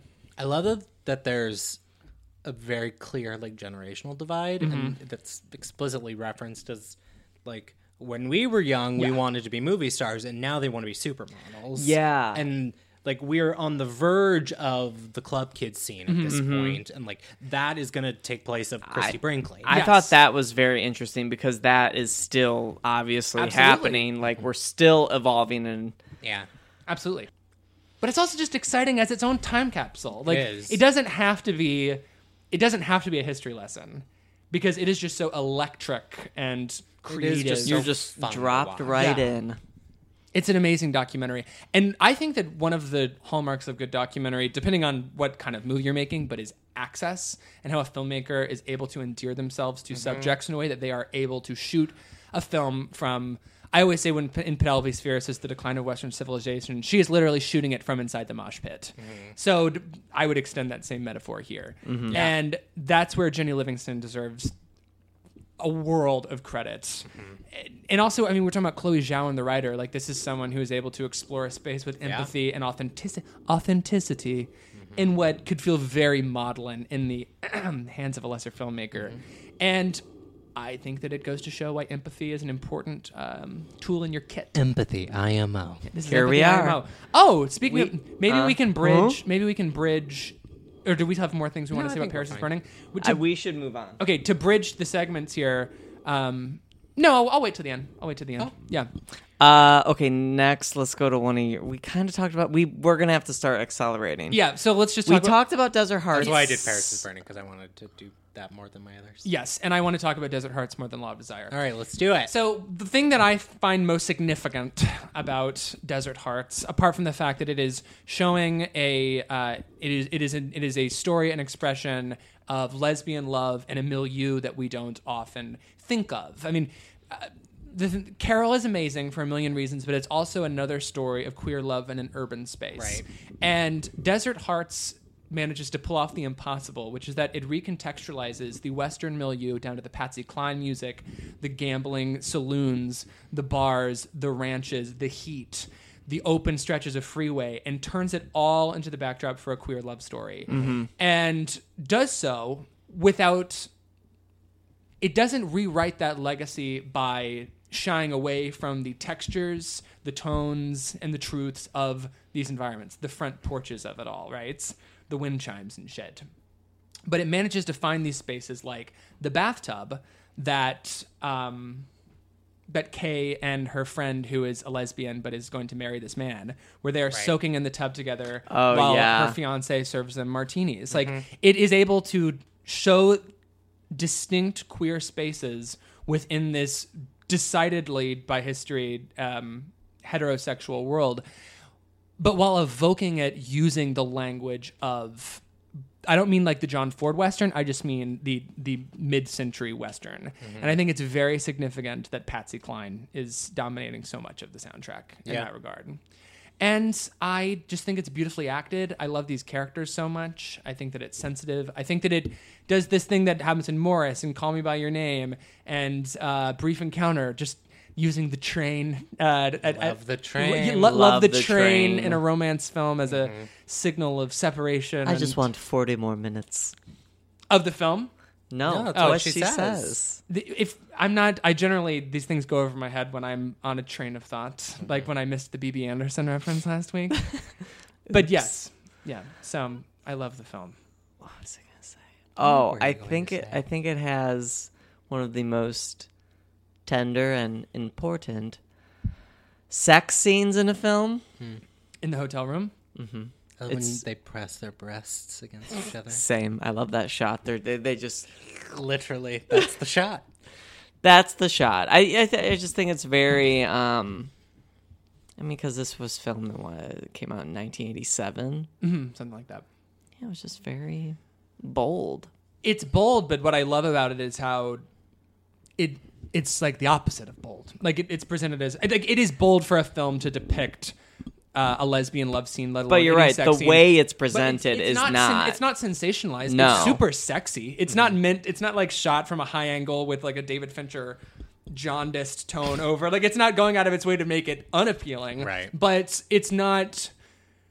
It's not exploited. It's not exploitative, and it's just super fucking sexy. And it's shown as some like it happens in a hotel room, a place where sex happens between consenting adults all of the time, and And Vivian is sexually fraught from the Oh, moment yeah. that scene begins. Her hair is wild, and she's in a bathrobe. and she's Well, a- a- emotionally- as her hair adjusts to the desert air, she, as her hair uh, blossoms and Mm-hmm. bigger. Mm-hmm. opens up, so does she. Beautiful. Which, oh, what movie is it that She I love blooms. where it's uh, the character's expanding hair ends up speaking Lifeboat. to that? Alfred Hitchcock's life. It is Tallulah Bankhead's hair. Tallulah Bankhead starts with a tight bun, and it just gets bigger and bigger. I, it's just like that too. I don't know. It'll come to me, but I don't know. I just think it's a really perfect film. I, Same. I, I, I think it's so special and so gorgeous. And it another reason it reminds me of Carol is that it is just a bouquet of swoons. Like one moment after another, just takes your breath away. And it puts a string of lights around your heart. it sure does. And that that I Reach get. in and string of lights around your. I think the women. I think the women's chemistry is one of a kind. It's one of those rare things in, in a romance where the partners are just so perfectly matched that Yeah. it demonstrates the power of casting and also just, just having an eye for that. I think they're spectacular. Yeah. Okay, so I guess moving on. so I just think it's a, I think it's a very significant film. In the I way do that it- too. I do too. I But- think but it's a in- very important queer film. I do too, but specifically the way that I was saying, like with Morris and Call Me by Your Name, it recontextualizes a space and queers it without, you know, it does string up lights on it, but it's not like we're adding neon everywhere. To although there is like some neon in this movie, that's a bad example. But like, I love when it becomes super neon toward the end. I was like, when's the when's the cover gonna happen? When's that color? Pa- oh, there it is. yeah, there it is. found it. Um, I think that I think that turning 1950s Reno into the tunnel of fucking love is a tremendous achievement for shining a spotlight on qu- rural queers or queers in smaller cities. Rural queers. and and and also it's, I just find it very clever the way that it twists that language very subtly. Yeah, and just with a female writer and a female director. It was on a shoestring budget. It's all very Mm-hmm. I exciting. love it. Uh, Oh, and I well no, I don't need to keep going. It's all good. Mm-hmm. but I'm a cheerleader next. Sure. Yeah. Um, I just think it's absolutely thrilling that RuPaul Charles plays a uh, conversion uh, conversion Gym teacher. therapist, gym Camp teacher, counselor. and the closeted son is listening to a RuPaul song. is listening to a RuPaul song Oh my god, I didn't even That- recognize that. off off his while, while, while he is dancing in his short shorts 1999 with his Walkman and he is weed whacking. I think Foxy Lady album. It was like a song. I googled it to make sure, make sure. But I just think uh that meta moment just encapsulate it like encapsulates the whole movie. Mm-hmm. I think it's wild that this movie was critically dismissed in the way it was at the time A because 32 on Metacritic. I just a step Three stars from Roger Ebert. good for Raj. he knew, Good for Roger Raj. Mm-hmm. knew. Roger said he was like this is going to become a cult classic. And he was correct. Mm-hmm. I just find the color palette in this film so tongue in cheek, so playful and creative. There's Mm-hmm. And one scene in purple that's purple where Mm-hmm. But the it's- blue and pink combine. It's also so the palette is so consistent within a scene. So what I mean by that is if we want it so Ben is wearing an orange or like a peach colored salmon. a san yeah, sa- a, salmon colored I shirt. think friend of the podcast Michael Verratti has this same shirt Oh, how from fun. when we were going to a movie and he like spilled on himself before we arrived and he like quickly bought a shirt and it was the same one I was I wearing. love that.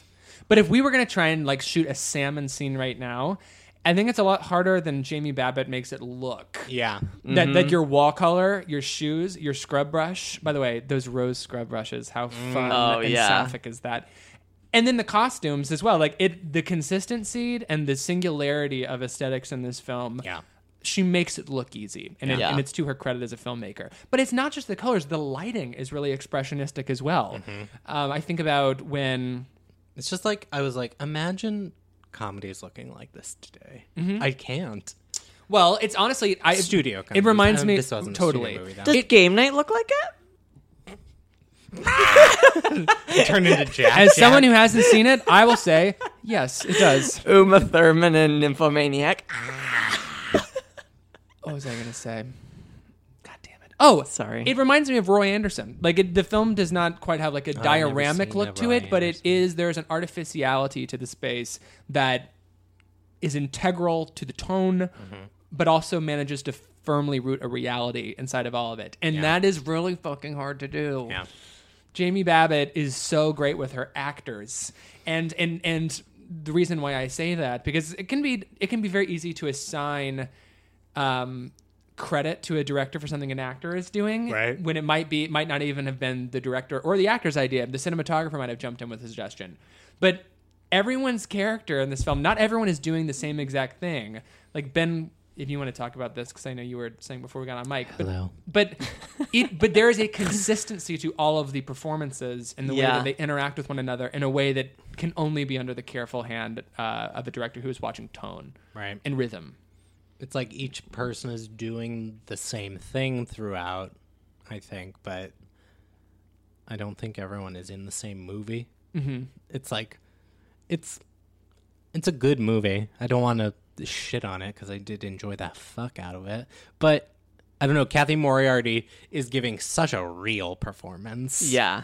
and she's doing over the top satire, but it's so believable. Mm-hmm. And there's n- it's so close to reality.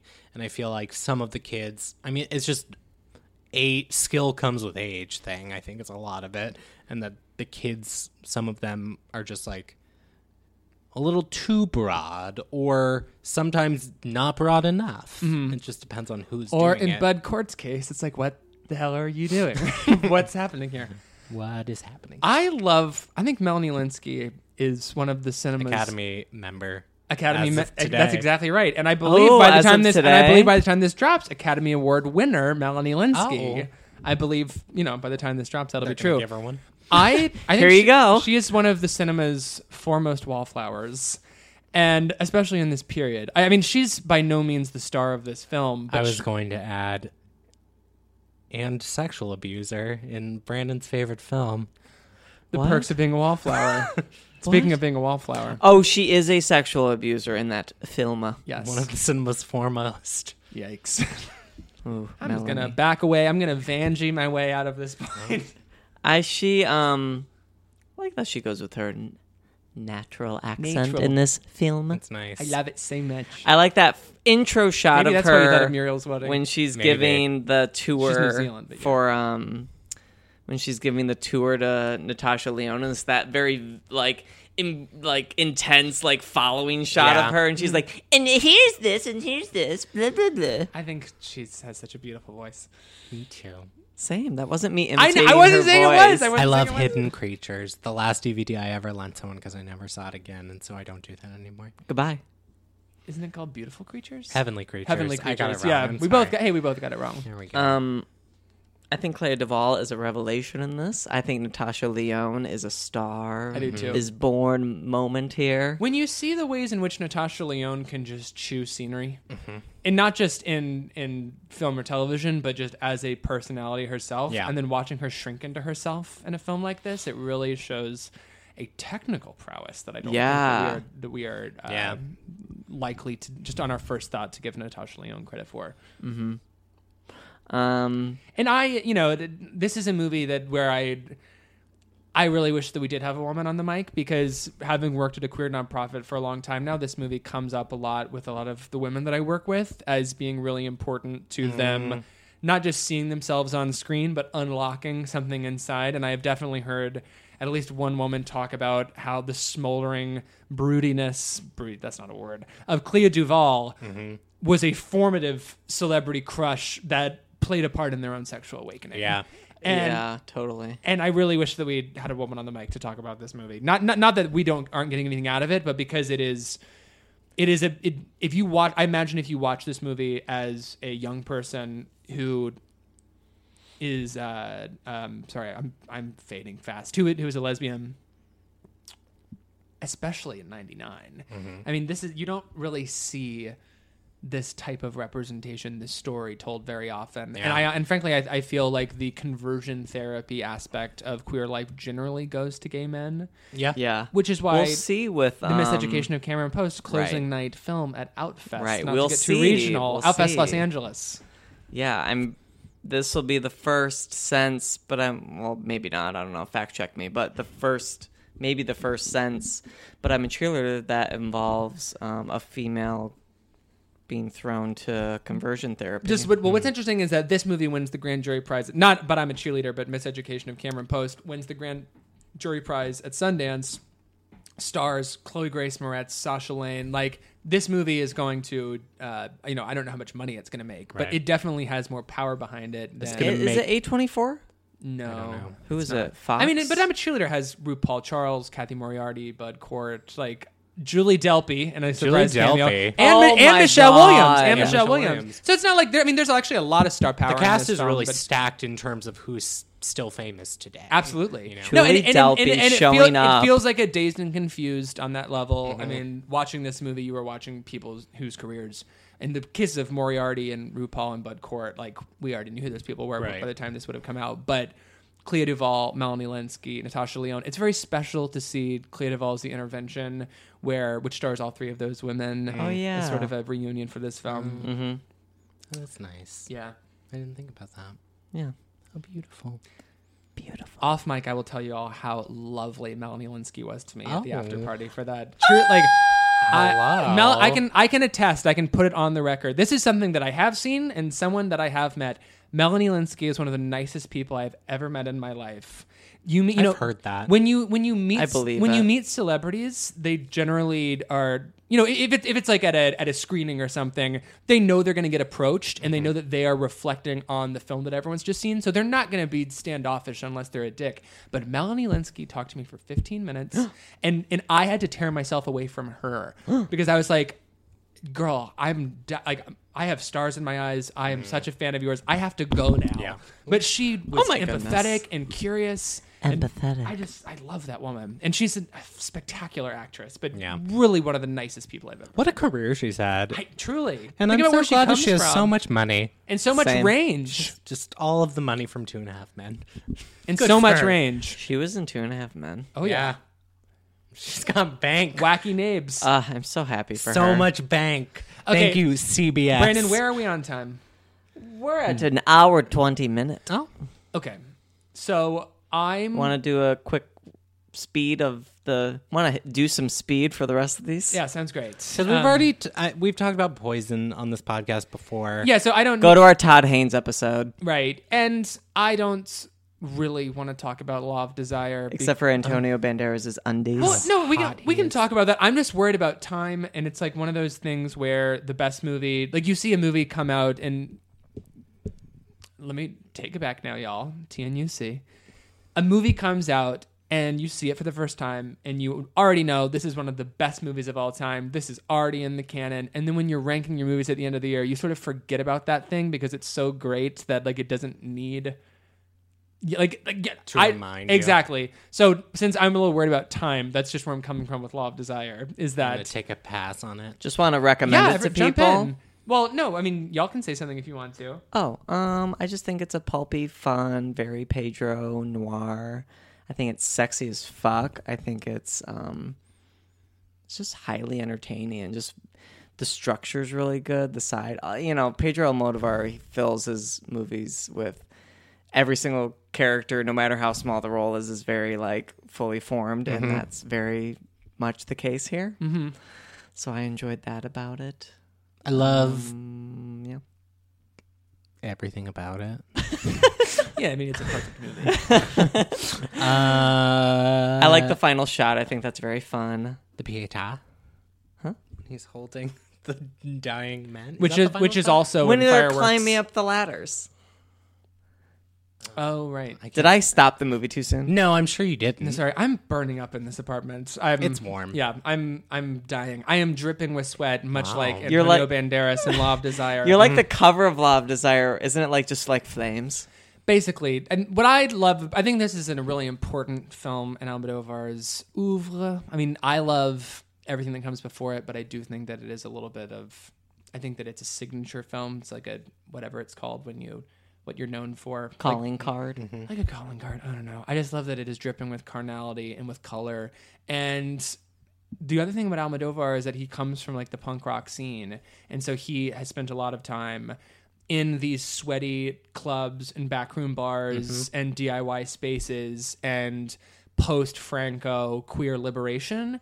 And I think that Law of Desire can also kind of be looked at as a time capsule in a way. Um, I think that, I mean, homosexuality and also trans characters pop up in his films basically from the very beginning, but there's something about the begin you know this film opening with the protagonist who is a film director directing that moment of gay sex Yeah.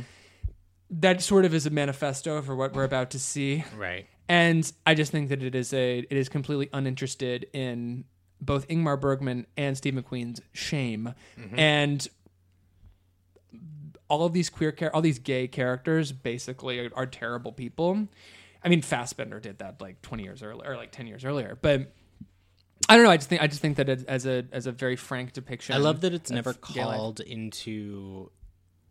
I don't know what I'm trying to say. It's never like he, his. The fact that Antonio Banderas is a murderer is not attributed to him being gay, No, absolutely, and that's a great point. Yeah. Which is- that's a great point. which is just like it's just. It. I hate the happens to be gay phrasing when we talk about movies like No, this. it's like no, they are gay, and it matters. But yes, but it's not the motivation for him being a bad person. right. Right. He just he loves gay sex. He's the he's the femme fatale. He wants to of get fucked. This film. he learns he wants to get fucked watching this movie Mm-hmm. of where the guy says "fuck me." I also think that in the way that Almodovar has been able to smash genre together um, and and and tell his stories in a lot of different genres as it goes on, this is melding the melodrama, the noir. But specifically, I'll say about the noir that they're basically, I mean, it's not a movie of shadows. Like, film noir is a very amorphous tor- term, and- but it mostly comes from the stories that are told in the margins and with a heavy um like not chiaroscuro but like a relationship between shadow and light and this movie has that in spades but it is so much more about color um and, and vivid pops of red and orange and Just like leave her to heaven. exactly like that and and, and, and on leave her and to on a heaven. same level like that color becomes poisonous as the film goes on it's something that is beautiful to look at and and seductive but red is not just a, an amorous color it's also a color of death and Blood. blood Blood. Charlie. Jelly blood. oh fuck! I ah, there was a lean on Pete thing that uh, popped in my head today, and I, I don't no. remember. Did you not get out of your car after murdering an animal? I, I you know what I did hit a I did Damn. I did hit a horse with my car today. Is what it was. Damn. That's what it was. Wow. What? I- I That's was- what happens. Not not to get too regional, but I was passing the stables in Burbank. Oh! Near near our ice rink where we hang out. Brandon. Did you run over Charlie? Chully? No, Chully's not a person. He's a or no, Chully's a Chully's the guy. Anyway, The horse is Lean on Pete. The name, the titular. I don't name. remember that No. I, movie. anyway, I, I am profoundly disappointed in myself. I can't. I just can't talk about this anymore. I'm very, very tired. I, am tired and I'm uncomfortable. We are going to talk. but about I want to talk about for fireworks. One No, I know. minute. So let's jump into It's fireworks. a short ass. this is the first. I really feel like I've let myself down and the table down tonight. I'm, that s- you're I'm not very the one sorry. pushing us forward. Well, I, it's my episode this week. So that I'm- you're the yeah. one ending us early. I'm thrilled. You, you guys go are to like, bed. this is the greatest gift you have ever given We love going us, to bed. the podcast, the listeners. Well, I have to go home and I have more fucking work to do. Oh wow. right. Uh, no, not that you don't. I'm just like, I'm tired. I don't want to cry. Wow. Have another anchor steam, bitch. I can't. I have to. I have shit to do. wow. I'm gonna have. Oh, Have a, another. I'm gonna have a wine when I when I get home. Have another chip. So Fireworks is am- an amazing short film Mm. that has been preserved by UCLA. this is featured in the credits. I don't know why I'm referencing that, but I would like to. It was probably Point the, that the out. legacy project. It probably at UCLA, was, which is yeah. Yeah, I think it Outfest's was. film. A lot of preservation Alpha wing. shout outs. They can Venmo us ten I- dollars. Well, I've actually been biting my tongue on even more of them. But yeah, if you live in Los Angeles, you should definitely come to Outfest Los Angeles. Yeah, starting ser- on yeah. July 12th. and send us money for letting you know to go. Absolutely. I'm the short film programmer, so if you go to any of the shorts programs, I will be there for a Q&A. yeah, seriously, come to Outfest. Um, fireworks. Brandon's also the co-chair of their Emerging Leaders Council. Yeah, if you want to become a member, oh. just hit me up. Just twit at me. Send me a Guys, twit. I'm not involved in Outfest. Ben, It's a I- patron. no, I- you, you are part of you're the right. Outfest family. I attend. yeah, you attend. Um, Fireworks. Fireworks is a film about male bodies and one in particular who tries to pick up a I was going to say Navy SEAL, a sailor at, no, I get it because I think of like an arf arf seal. at a painted backdrop of a bar that he put up in his living room. and then the other sailors try to beat try to they beat the shit out of him With Mm. chains. chains and they they come on him and they and, They then put his, fingers in his and, nose. and then his dick turns into a Christmas tree. yes oh i love and the it, there's a bottle in the dick with a firework I think that this was, if if such a thing exists, a refreshing use of the male gaze. The way that the camera is positioning these bodies, and like even when the main character is just walking around the room in the beginning, the camera is is has is hovering around the butt and the crotch. So when he bends over, we, buttocks. we are sort of looking down the back of his pants into the underwear region. And for what Ongar is saying about um, I mean, I think toxic masculinity on some level, on just the male form in general, and masculine energy. It's a, it is an interesting queering of um of the male gaze. male gaze I mean, in, in that it's critical of it while also exploiting the bodies in a way that is thematically relevant. reminds me of early terrence davies and yeah, who I was his going to say, shorts. Long Day Closes, speaking of English repression three hours ago. there it is That's that. So I wanted to. So this film was made in 1947, which is the same year that Black Narcissus, one of my very favorite films, Jacques Tourneur's Out of the Past, Otto Preminger's Daisy Kenyon. I mean. I mean, I I don't need me to hold these films up as an example, like of the boring films Hollywood was making. Quite the opposite. But there, these movies are drenched in that movie magic of the classical Hollywood cinema. And to know that something this transgressive was made in someone's bedroom Yep. at the exact same time, and Yeah. is Anker from Los Angeles? Yeah, he's from Mm-hmm. Santa That's what I Monica. thought. So in the same city, no less. And he has such. I was saying to Ben before we got on, if Kenneth Onger was straight, it would have been like Fritz Lang with German Expressionism is given a career in Hollywood. Kenneth Onger would have been handed the keys to the kingdom. Mm-hmm. This movie is such a potent um, calling card, for lack of a better way of saying it, from from from the announcement. it's a visual spectacle absolutely and it's such a what am I, it's just like it's bold as fuck He just makes the choice. It it would nothing feel shy it would about still it. feel dangerous today. A film that I think draws heavily, Oh, good. I'm glad you're bringing this up. heavily from fireworks is Eliza Hittman's Beach Rats. One of one of the titular beach rats has the same like mousy f- lives in a basement face as one of the sailors in this film in a way that you see who she and like I was saying earlier casting is so important. There should be a category at the Oscars for casting. She got the doppelganger for one, uh, like in the second row of sailors and fireworks, and I, and there are numerous uh, bridges between the two, especially on the male body and and, and the, the idea Bodies of- are framed. the the pack of same. men. There are But- literally fireworks in That Beach too. Mm-hmm. Rats. but she like cast the grandson probably Yeah. of, of one of the guys, and you know that's factually inaccurate. But they are doppelgangers. Right. I'm, I'm done. Keep You talking. see I'm, I'm, I'm the- gonna sit back. it's it it ends with the same sort of event as fireworks does only we've been following the point of view of the sailors in beach rats Yeah. and it's a different like exploration of toxic masculinity and it's a way that fireworks could not because it's only 15 minutes long and i just That's very these interesting. movies are really both very close to my heart. So anytime someone doesn't like beach rats and they think it's bad for the gays, they haven't seen fireworks, and that offends me. I yeah, I just don't have time for that for, for myriad reasons. Chief among It them, hurts my ears. it hurts my ears. The chief reason, which is different from the one that you just said, that I do not have time for some. I mean, you can like a movie or not like a movie for a lot of reasons, but if you try and say that Beach Rats is an active act, active act, I'm a fucking idiot, of We all are. Uh, of homophobia. I just don't have time for that. The movie is about internalized homophobia, I know. and you are erasing the lives of men who are still struggling to figure themselves out. And the film holds him to account as well. I mean, Yeah. he violently um, The men who are still in phase one, correct. stage one. Denial. Any closing thoughts? I love queer cinema. Same. I tried to watch, and I will continue as the month continues for another week. I'm going to keep trying to watch more gay movies that I haven't seen before, and it's been a really rewarding experience. Oh yeah, Yeah. I um, I wish I'd had more time this past week because I would have rewatched all of these films, and I might have even watched a couple more and said, "Hey, can we talk about this?" Yeah, like I watched Female Trouble for the first time. Yeah, I need to see that. I watch a beautiful thing. Is it beautiful thing? Beautiful something. Beautiful thing. Mm-hmm. Beautiful thing. For the first time. Beautiful Something is another gay film. From Just a couple recent. years ago. Yeah. Yeah. yeah. Played it out fest Los Yeah. Angeles.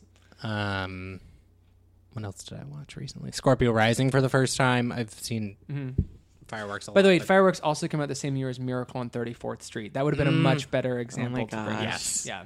Did you have you guys seen um, Pink Narcissus? no, but I have it on a hard drive, and I keep meaning to. That's worth a view. yeah, That's very Kenneth Unger. that was on my list Esque. of like more queer movies to watch this month. it's like Oh, 70 minutes. yeah. That um that uh fun regional tidbit I dropped on some recent episode about the Vista Theater in Los Angeles being on the site of Babylon.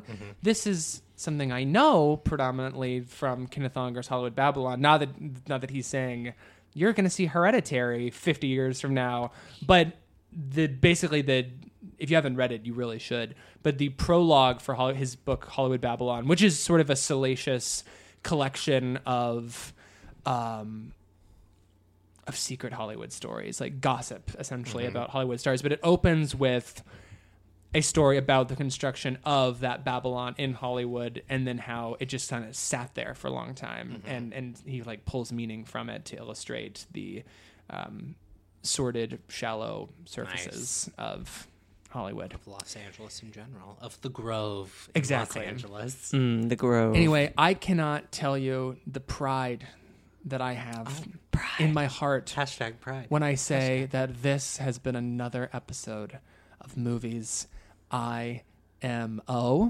You can follow us on Twitter at Movies IMO. And my name's Daniel Crook. You can find me on the internet at Daniel Crook with three O's. And I was having a thought today, which is that of all the things that we have done on this silly show of ours, what I am most proud of, of what we've achieved here, thing that makes me most proud about this podcast, is that Neil Patrick Harris would fucking hate it. He would. nice. And I'm spilling that on the Pride episode. nice. Um, my name is Brandon Kirby. You can find me on Twitter at BK Kirby. And can we give our listeners another fun assignment? Of course, teacher, Tell us Mrs. Kirby. what's your favorite queer movie? Yes, put it in your iTunes review. Put or just it- tweet it at us. Tweet it at us. Put it in your five star iTunes review of us. Just let us know. We want to know. yeah, or if you see us at, at, at pavilions or something, just If you see us at the creep Grove, up very, very slowly behind us and say, "The imitation game." oh no! And, and, then, then, we'll and then we will put- turn back around and say, "Give me your phone," and then we are going to unsubscribe. subscribe. um, my name is Ben Empey. You can find me on Twitter at Realton Haynes. Um, we got a very special gift this week Yes. that I think will close out the episode with. Instead of our usual Jane Fonda, I'll just put this at the end of the episode. We got from friend of the podcast, friend of mine via the internet, Cecil Price Walden. who in my head, and I'm sure that he'll appreciate this. I always, I always see Cyril in my head, Oh, that's so cute. and so it's sort of the best compliment you can give a person. No, he's an avid listener, even though we. he coined what I was going to say earlier. He coined the phrase "empathy IMO." oh, He I don't did? remember that. Mm-hmm. oh, I love He that. said, "Have y'all ever considered rebranding yourselves That's to right. empathy IMO?" He did. And he really, we, we really tried his patience with our Lean on Pete episode. Um, is so we true. thank you for continuing to listen. Anyway, a few weeks ago, I said we want you to send us a theme song, and he sent us a theme song. And that is thank you so much. That is so special. Really and I think It's everyone's going to really wonderful. enjoy it. wonderful Oh. too. use. I was gonna say wonderful use of your time. That's not what I mean. It's a we thank you for giving us your time. Is what I'm trying to say. yeah. And now we are excited to share it with our listeners. Thank you. Good Thank you night. so much. Okay, shut up.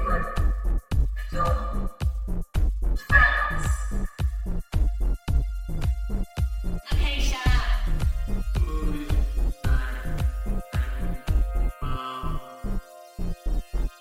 Did they just talk about their tweets?